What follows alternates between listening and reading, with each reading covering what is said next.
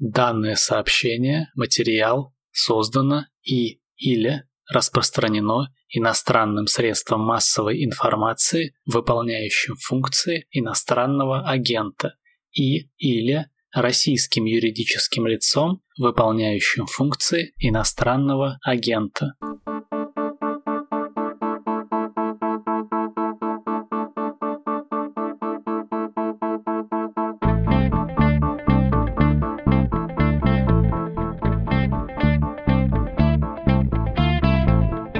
Здравствуйте, это подкаст о новостях, которые долго остаются важными. Он называется «Что случилось?» У микрофона Владислав Горин. Повод. Депутат Госдумы от «Единой России» из Башкортостана Эльвира Айткулова и Госсобрание региона Курултай внесли законопроект о включении в ЕГЭ языков народов России.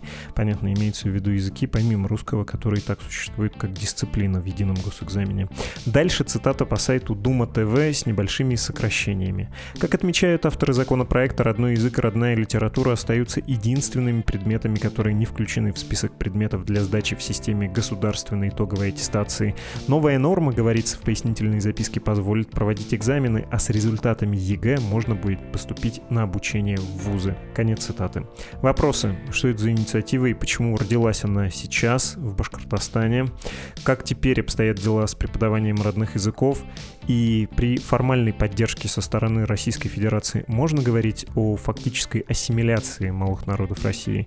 Приступим после рекламного объявления наших коллег. Все, что происходит в жизни каждого, связано с правами и свободами. Право на выбор, право на жизнь и здоровье, право на самовыражение и многое другое. «Человек имеет право» – подкаст, который делаем мы, журналисты «Радио Свобода» Марьяна Тарачешникова и Наталья Джампаладова. Вместе мы выясняем, для чего люди придумывали самые разные законы, как устроен окружающий нас мир прав и обязанностей, и почему он устроен именно так. Слушайте новые эпизоды по вторникам в привычном агрегаторе подкастов.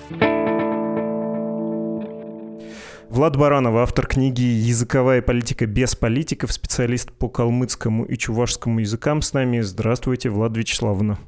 Здравствуйте, Владислав. Спасибо большое за приглашение и за этот важный разговор и важную тему. Я бы предложил начать наш с вами разговор с сердцевины, не с поводом. К поводу потом мы придем, но он, если честно, немножко формальный.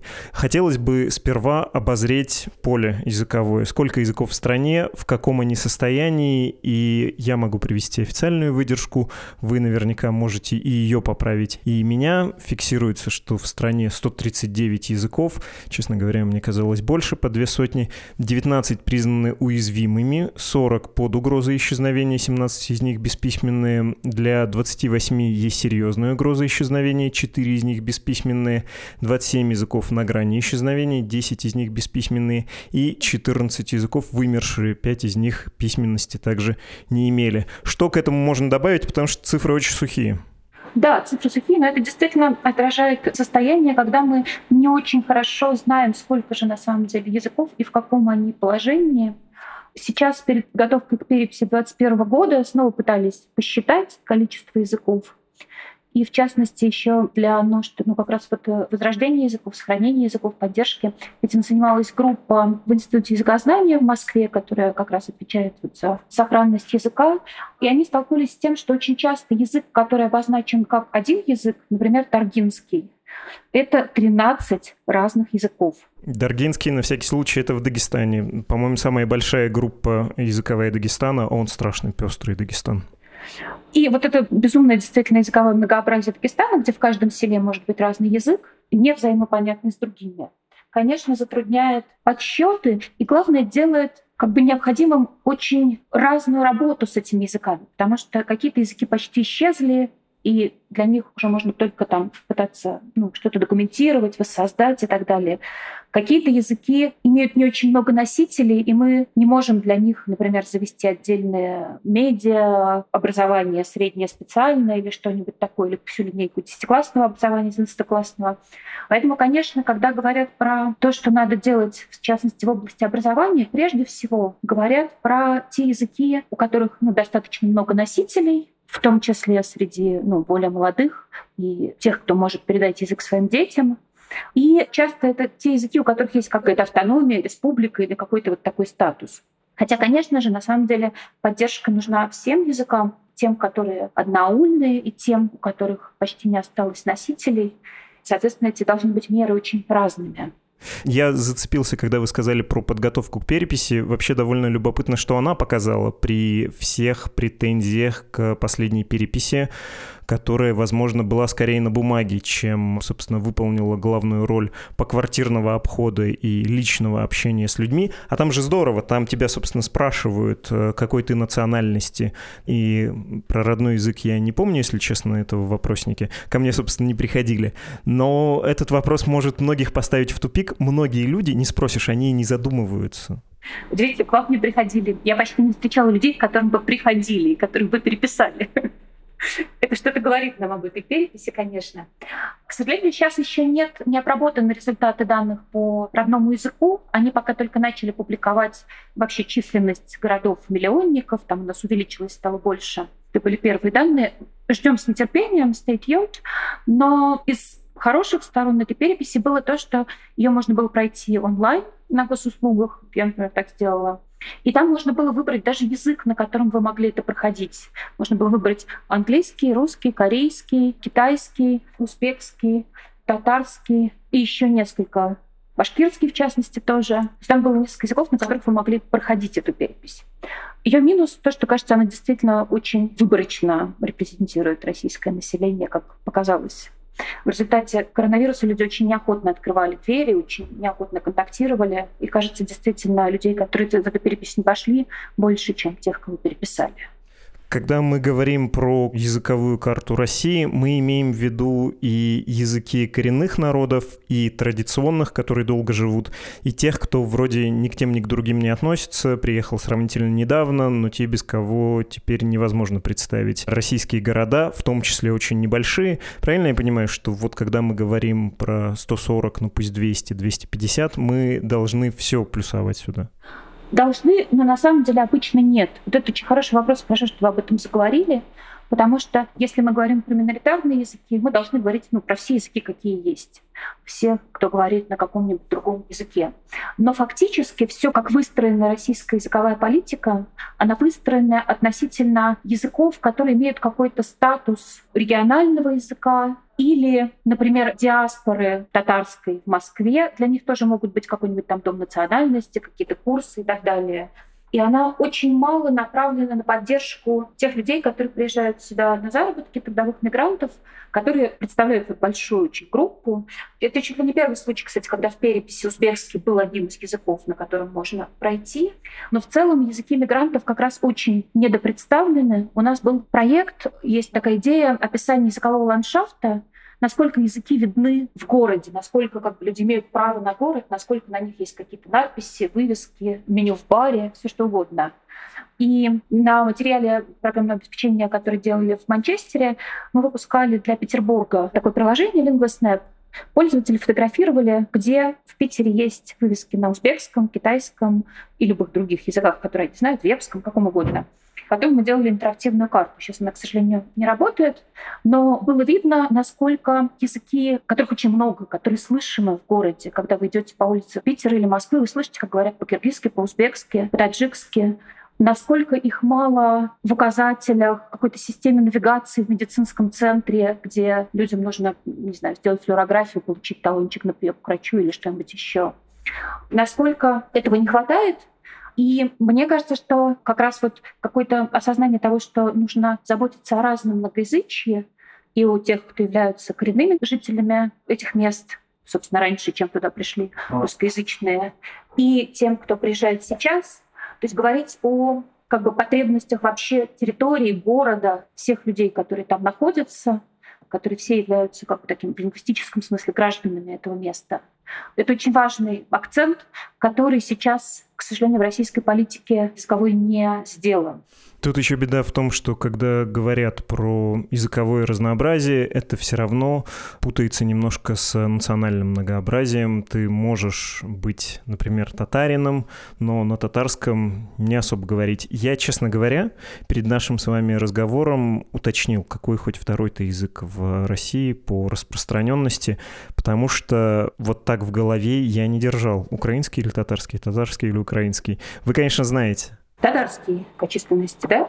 Ну да, да, татарский, но, собственно, у него есть база бытования, видимо, украинский в силу культурной славянской близости легче, там, дети, переехавшие когда-то на территорию современной России, ассимилировались, да, утрачивали связь с родным языком, и понятно, что колонизация Дальнего Востока и Сибири, в том числе западной, вот это последнее нефтяное освоение этих территорий, оно было во многом украинским, но сейчас мы там, кроме фамилии, мало чего замечаем.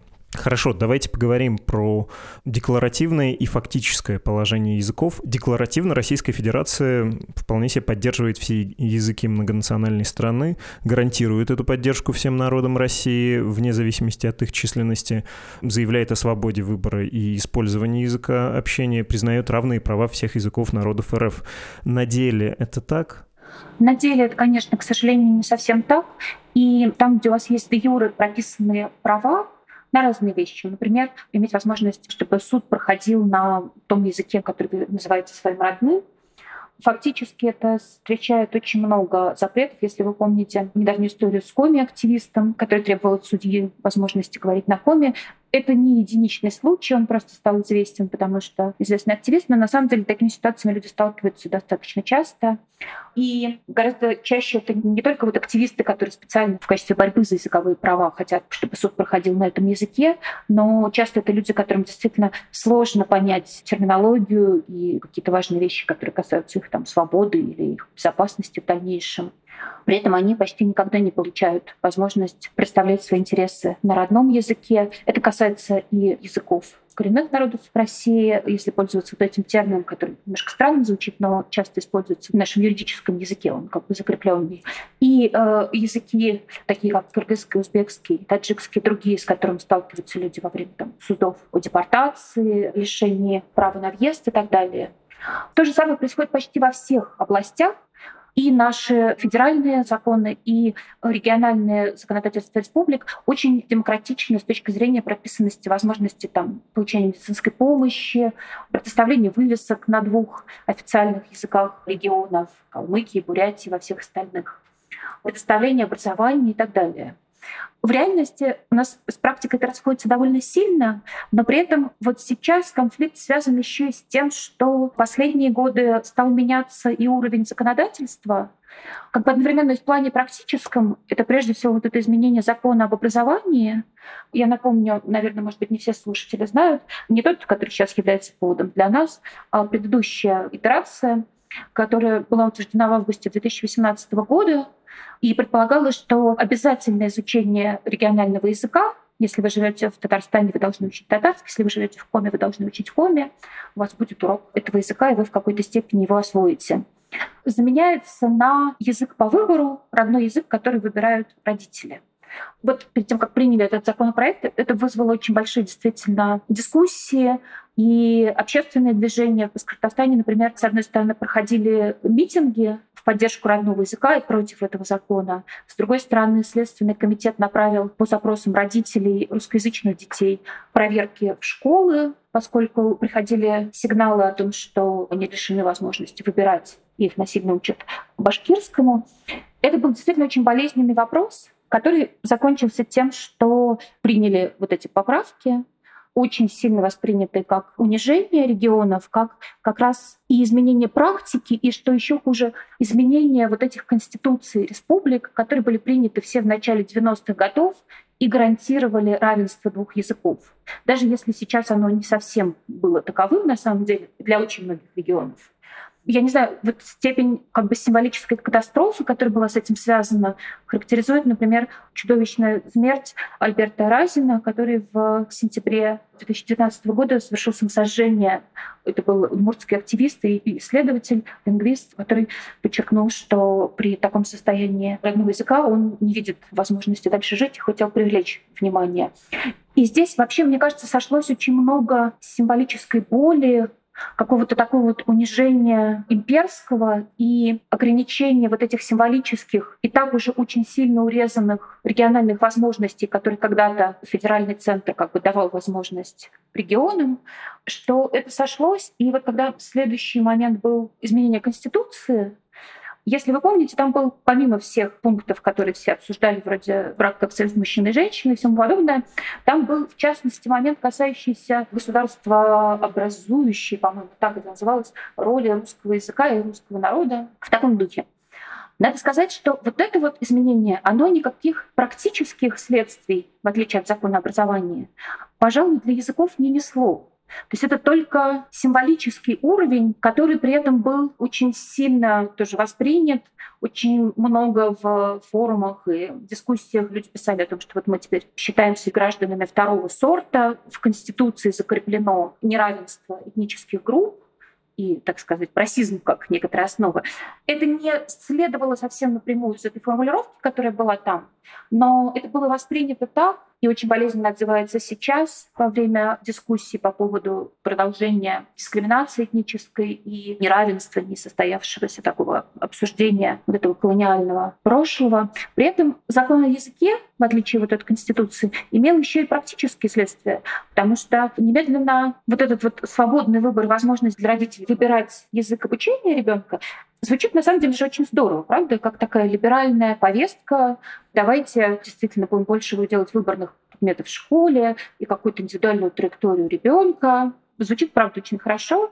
Фактически, на самом деле, это приводило к тому, что очень часто это оказывался такой безальтернативный выбор. Выбрать родной язык, вот, которого будет отводиться часы, должны всем классам. И если это, например, сельская школа, и там один класс в параллели, то достаточно, чтобы нашелся одна семья, которая напишет, что вот мы категорически не хотим учить там коми, якутский, бурятский, калмыцкий, чувашский или любой другой язык.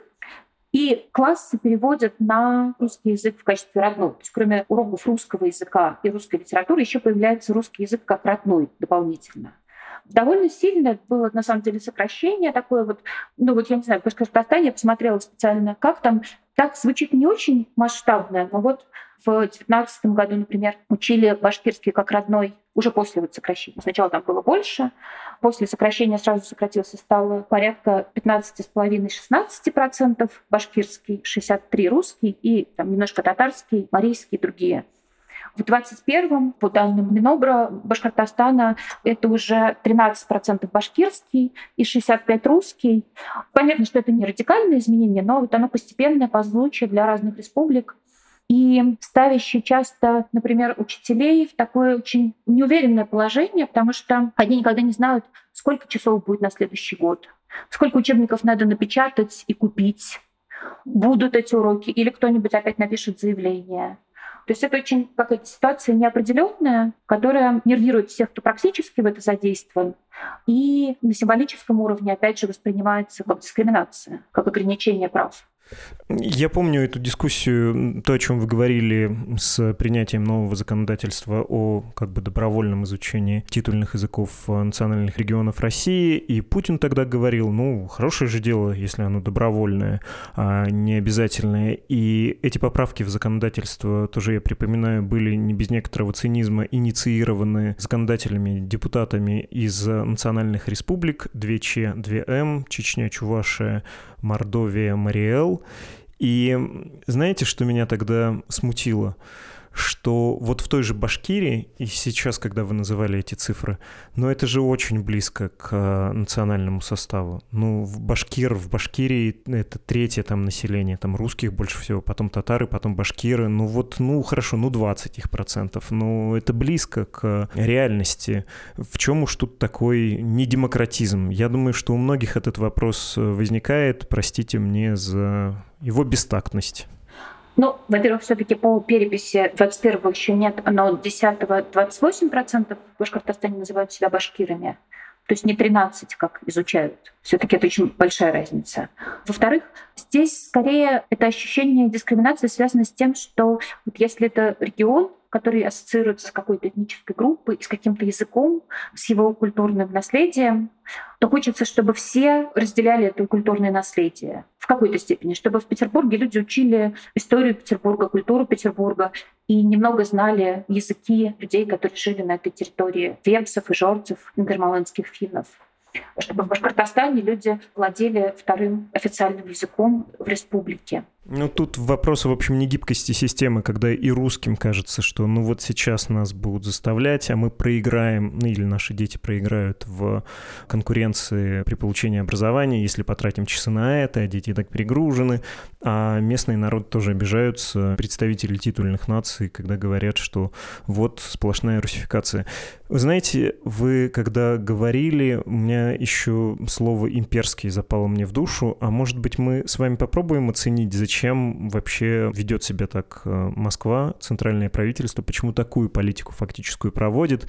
В моем представлении, очень грубом, в Советском Союзе изучение русского языка довольно широкое, большие инвестиции в это и, понятно, часто недобровольное, делалось из э, соображений такого индустриального свойства. На нам нужны солдаты-рабочие, которые будут инструкцию или там устав понимать с таким населением, и тут это слово некрасивое максимально подходит, проще работать.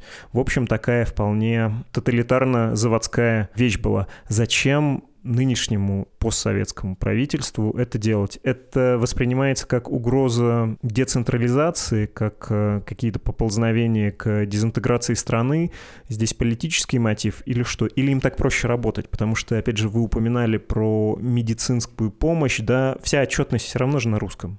А если ты говоришь с пациентом на одном языке, а потом тебе надо перевести на другой, это двойная работа и так далее, может тут э, важнее фактор не какой-то сложно политический, а вот этой бюрократической простоты, они тоже стремятся к унификации. Спасибо большое, да, что в эту сторону повернули разговор. Это важно. Кстати, советская языковая политика тоже не была единой. То есть 20-30-е годы было довольно много политик коренизации, поддержки языковых меньшинств.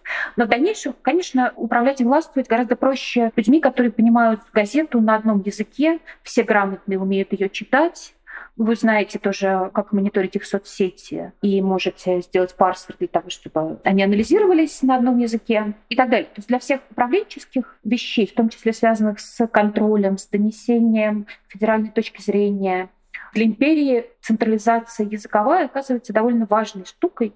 Не случайно мы видим, что вот этот расцвет поддержки миноритарных языков в России постсоветской пришелся на тот же период, когда у федерального центра было несколько меньше возможностей, ресурсов, и наоборот, у регионов была возможность торговаться по поводу их роли, их возможностей, мы видели эти кейсы на примере Татарстана, но и других регионов на самом деле тоже, когда можно было действительно брать себе какое-то количество независимости, в том числе языковой. Одновременно с этим, конечно, это невозможно рассказать и представить себе только как историю, вот как Левиафана, государства, которое всех подминает под себя. Все такие вещи складываются из желаний и интересов разных авторов. И тут совершенно верно, есть просто интересы бюрократии медицина или, например, судопроизводство, апелляционные всякие возможности для судопроизводства, кассационный суд работает только с материалами на русском языке. Соответственно, даже если у вас суд низшей стальцы был на якутском, вам дальше надо будет все документы, а это огромные тома судебного дела, перевести на русский, если вдруг будет кассационная жалоба, и там дальше он пойдет по инстанциям. Конечно, кажется секретарю суда, что лучше уж сразу на русском и написать. Есть русскоязычное население в республиках и в разных регионах, которые часто являются и не таким уж меньшинством. И вполне такие колониальные установки этой группы русскоязычной. Известно, что многие русскоязычные постсоветские, даже в независимых государствах, в Украине, в Эстонии, в разных других, не очень стремились учить новые языки и ожидали привычно, что жители бывшей теперь уже колонии будут говорить с ними на их языке. Это верно не только в отношении русскоязычных, это вообще, в принципе, такое следствие колониальности и для бывших французских колоний, и для бывших английских колоний. Это вот то, как бы, что неизжитое имперское сознание очень долго остается в качестве просто стереотипа, что ну, они же должны понимать мой язык. Всегда же понимали, и, естественно, эти установки, к сожалению, остаются у людей в регионах, в республиках этнических автономных в составе Российской Федерации. Есть часто интересы противоречивые самих носителей миноритарного языка, которые, например, плохо уже знают родной язык и говорят, а зачем, собственно, наши дети будут его учить? Да пусть лучше им сделать больше часов английского в неделю и так далее. Вот это переплетение разных групп сейчас, к сожалению, привело нас к довольно конфликтной ситуации, когда, во-первых, действительно миноритарные языки фактически, в общем, находятся в невыгодном положении, действительно, объективно. И на символическом уровне это воспринимается как конфликт. Конфликт часто интерпретируемый в этнических терминах, что, конечно, очень опасно для нашей жизни как общества, для каких-то социальных процессов в целом, ну и в том числе для дезинтеграции, в том числе, конечно же. Вот этот э, момент, когда родители сами, даже если они этнически относятся к нерусской национальности, говорят лучше уж английский язык, мне кажется, тоже очень важным, потому что соображение, будет ли мой ребенок конкурентен в мире, оно важно. Русский язык предоставляет больше возможностей в России, чем, скажем, татарский, любой другой крупный или не очень язык. И ты, конечно, изучив русский язык, открываешь дверь в русскую культуру довольно развитую, и в том числе частично в мировую. Если ты изучаешь английский, ты, безусловно, получаешь полный доступ к глобальному миру знаний, и тут русский язык оказывается в проигрышном положении. Каким-то образом, кроме дидактичного такого знакомства с культурой родной земли в школе, есть э, возможность стимулировать изучение небольших больших языков и как это обычно делается. Потому что, ну, я большие другие страны вспоминаю, везде более-менее свои проблемы. И во Франции что-то там с аквитанским сложно, да, сейчас. И в Германии насчет сорбов я не уверен, хорошо ли у них там с их небольшим славянским языком, лужицкие, да, вот эти сербы. У немцев Америки, у кого угодно в Америке, включая коренные народы в Австралии и так далее, и так далее. Везде более-менее культурная автономия — это такой остров, который все время размывается океаном другого большого языка.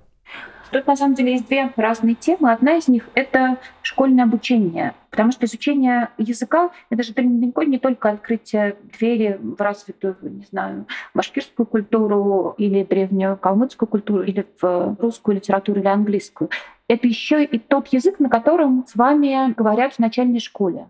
И вообще-то хорошо бы, чтобы это был тот язык, который вы максимально понимаете, на котором вам комфортно, не страшно, в не очень привычной, незнакомой ситуации, когда учитель спрашивает, сколько будет дважды два. Хорошо бы, чтобы это происходило максимально комфортно для ребенка, и когда говорят про поддержку миноритарных языков, часто как раз говорят сейчас о том, что все-таки самое важное это иметь возможность дошкольного и начального школьного образования на этом языке. При этом тут могут быть на самом деле разные текучие вещи, которые учитывают этнический состав или языковое распределение в регионе. Например, мне очень нравится в Калмыкии в 90-е годы были такие эксперименты, учебные пособия и занятия. Это были двуязычные учебные пособия, на которых на одной странице условия задачи, там, там вода вытекает из трубы, втекает в бассейн, написано на русском, на другой на калмыцком. Учитель повторяет и на том, и на другом. Ребенок может глазами следить за тем текстом, который он знает лучше, но заодно запомнит, как будет слово слагаемое на обоих языках. И для ответа тоже может комфортно выбирать тот язык, на котором ему сейчас удобнее ответить. Это такая очень гибкая система, которая подходит для регионов, где есть люди, которые в равной степени там, владеют разными языками, или кто-то больше одним, кто-то другим. Другая часть связана с тем, что вообще-то поддержка языков должна быть не только выстроена вокруг школы. Это тоже наша привычка думать, что вот поддержка языков — это сколько на нем есть газет, сколько уроков в школе и так далее. Это очень важно, конечно, но это на самом деле не единственная вещь, потому что люди будут учить язык, если им будет казаться, что это важно, интересно, престижно, даст им какие-то дополнительные возможности. И в современном мире люди вообще-то учат далеко не только один английский язык. Если вы откроете, не знаю, приложение Duolingo на телефоне, вы увидите, что люди учат самые разные языки. Просто потому, что доставляет им радость. Или они понимают, что им в какой-то момент это сейчас нужно или выгодно. И в этом смысле поддержка миноритарных языков, направленная на то, чтобы повышать их престиж, делать так, чтобы были какие-то возможности. Например, в Якутии проводили курсы видеомонтажа для подростков. Они были на якутском. Это была частная грантовая инициатива, куда можно было записаться, если вы знаете якутский. Соответственно, для якутского подростка в этот момент знание якутского преимущество. Все дети хотят вести блоги и монтировать видео для своего блога. И вот курсы видеомонтажа доступны для них, если они говорят по-якутски. Вот такого же рода инициативы, возможность поступления на какую-то очень интересную специальность или программу, бонусы при устройстве на работу, например, врачом в многоязычный регион, если вы еще знаете вот такие-то языки. И все то, где миноритарные языки будут восприниматься как преимущество, то, что вы можете вписать в свою CV или там вот сказать, а еще я умею то-то и то-то, это кажется может быть более гибкий и более эффективный в конечном счете способ, чем такие прямые, как изменение законодательства по поводу образования. Ну и уж да, если говорить про повод, э, ЕГЭ на национальном языке — это скорее поддержка парня из башкирской или девушки из башкирской деревни. Там часто с русским, наверное, бывают сложности. Он скорее тогда получит социальный лифт, сможет куда-то поступить, и там уж русский язык потом доучит. Или это способ поддержания языка и в, скажем, Уфе, да, лишний стимул учить башкирский язык. Это вообще, конечно, странная история. Хорошо, что возникла эта инициатива, при этом вот в самом законопроекте, я почитала внимательно весь этот флопюк на сайте Госдумы, там сказано, что они вносят этот законопроект в целях снятия возникающей социальной напряженности в национальных республиках. То есть, по-видимому, вот эта вот символическая напряженность, да, о которой я говорила, она никуда не ушла. И даже инициаторами этого законопроекта от Курултая, Госсовета Республики Башкортостан, осознается, и они хотят найти какое-то решение для этого. Безусловно, такое ЕГЭ будет поддержкой для людей из села, которые хотят поступать Тут, правда, вообще неизвестно, как будет устроена наша система. Из Болонской системы, может быть, выйдем, и уже про ЕГЭ говорят, что, может быть, его будут отменять. При этом там, на самом деле, есть такая странность, что в Татарстане ЕГЭ и было долгое время, еще до принятия всякого законопроекта, в 2010 году еще можно было сдавать ЕГЭ на татарском, и оно не было особенно популярным по одной простой причине – Результаты ЕГЭ принимали только в вузах Республики Татарстан, то есть можно было в Казанский государственный поступать с этими результатами, но нельзя было в МГУ или в СПБГУ. А многие выпускники, конечно же, хотят иметь возможность рассылать свои данные шире. При этом, например, вот в Татарстане сейчас можно сдать ОГЭ, вот этот экзамен, который после девятого класса, там есть задания, например, по биологии, по другим предметам можно выбрать татарский. То есть, соответственно, если сейчас примут эту поправку, важно, конечно, не только возможность сдать этот ЕГЭ, но и то, чтобы его принимали столичные и другие вузы, не только региональные. Ну, я когда прочитал слова, которые вы приводили про снятие социальной напряженности, я подумал, что напряженность наоборот вырастет, э, потому что молодые многочисленные парни из Кавказских республик, а Кавказский ЕГЭ был мемом, несмотря на то, что репутации чуть исправленные там вроде пытались компенсировать специфическую оценку единого государственного экзамена. Но вот они будут поступать э, куда-нибудь, в том числе не в своей республике, и это будет вызывать вопросы, еще больше презрения. Кажется, это тоже какой-то слишком поверхностный, не до конца докрученный ход, оторванный от остальных мер, необходимых для того, чтобы люди, которые издают на своем языке, могли еще и в общество интегрироваться и получать какие-то выгоды от владения еще одним языком. Хорошо, мы, кажется, все обсудили, не считая, может быть, э, ваших интересов академических, чувашского и калмыцкого опыта. Если хотите, можете рассказать про то, как э, устроено там, какие выгоды и невыгоды российская национальная политика имеет для этих регионов. Ну, просто потому что, если честно, оба очень интересных народа. И тюрки, принявшие православие, я про чуваши и калмыки, ойратский язык, ойратский народ. Очень любопытно. Я на самом деле хотела к вашему примеру про ЕГЭ ну, мне кажется, что здесь надо менять тогда нашу систему доверия к тому, как проверяют ЕГЭ в регионах. Это же не вопрос языка. А с точки зрения выпускника нужно, конечно, принимать результаты на том языке, на котором человеку удобнее. И мне кажется, что сейчас социальная напряженность в этнических терминах, она как раз растет очень быстро, и последние месяцы особенно.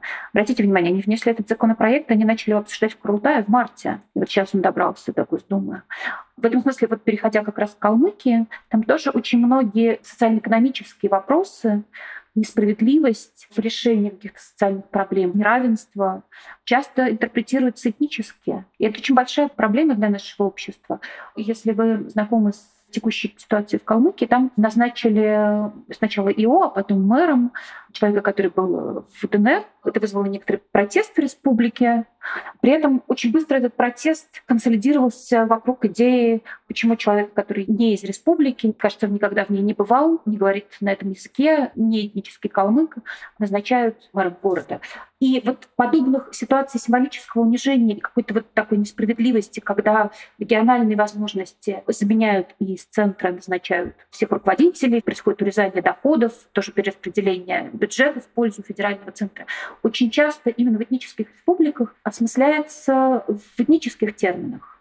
Это не совсем правда, потому что тут дело на самом деле не в расизме федерального центра, а просто в том, что у нас действительно очень жесткая централизация сейчас власти, доходов и всего на свете.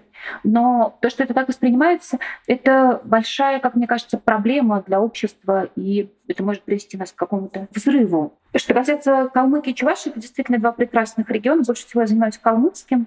Если кто-нибудь здесь сейчас нас слушает с родным калмыцким языком, я езжу туда вот уже с 2006 года, очень люблю этот язык. И это действительно такая уникальная кочевая культура, которая из Джунгарии, то есть вот она распространена от Айрата в Синьцзяне. Люди откочевали и пришли сюда. И при этом, конечно, там очень большие проблемы с сохранением языка, больше, например, чем в Чувашии. Язык был очень сильно утрачен, поскольку в 1943 году калмыки были депортированы и выселены насильственно все в Сибирь. Перестал существовать этот регион. Листа называлась «Степной», дома тоже заняли другие люди. В общем, как всегда бывает с э, вот этими страшными историями сталинских депортаций. И поскольку очень многие люди во время этого погибли, с 43 по 56 год, когда они находились в Сибири, и во время тяжелой дороги туда в очень сложных условиях, там, без еды, в холодных вагонах, совершенно будучи не привыкшими к э, холодному сибирскому климату, поскольку в Калмыкии летом страшная жара, это привело, конечно, к языковому сдвигу и к тому, что в значительной степени язык был утрачен. И вот сейчас попытки восстановить его, конечно, ну, приводит к тому, что становится больше носителей, появляются люди, которые, там, не знаю, сочиняют рэп на калмыцком или делают мультики или что-нибудь интересное, или пишут аниме и другие комиксы. Вот. Но пока что, конечно, этот язык находится, несомненно, в угрожаемом состоянии, и ему нужно больше поддержки. Спасибо огромное, Влада Вячеславовна. Очень интересно было. Спасибо, Владислав.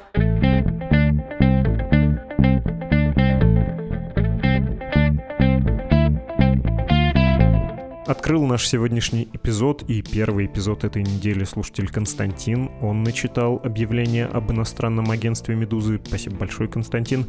Всем, кто хочет поступить так же, напоминаю, что ваши аудиофайлы мы принимаем на e-mail podcastsobaka.meduza.io. Если вы напишите какое-то письмо о себе, замечательно, я не без удовольствия прочитаю его для наших остальных слушателей. Все, кто хочет просто поделиться деньгами, сохранив при этом молчание, можете заходить на страницу страницы support.meduza.io на русском языке и save.meduza.io на английском языке. Там есть инструкция, как оформить пожертвование нашему изданию. Ну и под конец, как всегда, напомню, что это был подкаст «Что случилось?». Он посвящен новостям, которые долго остаются важными. До встречи. thank you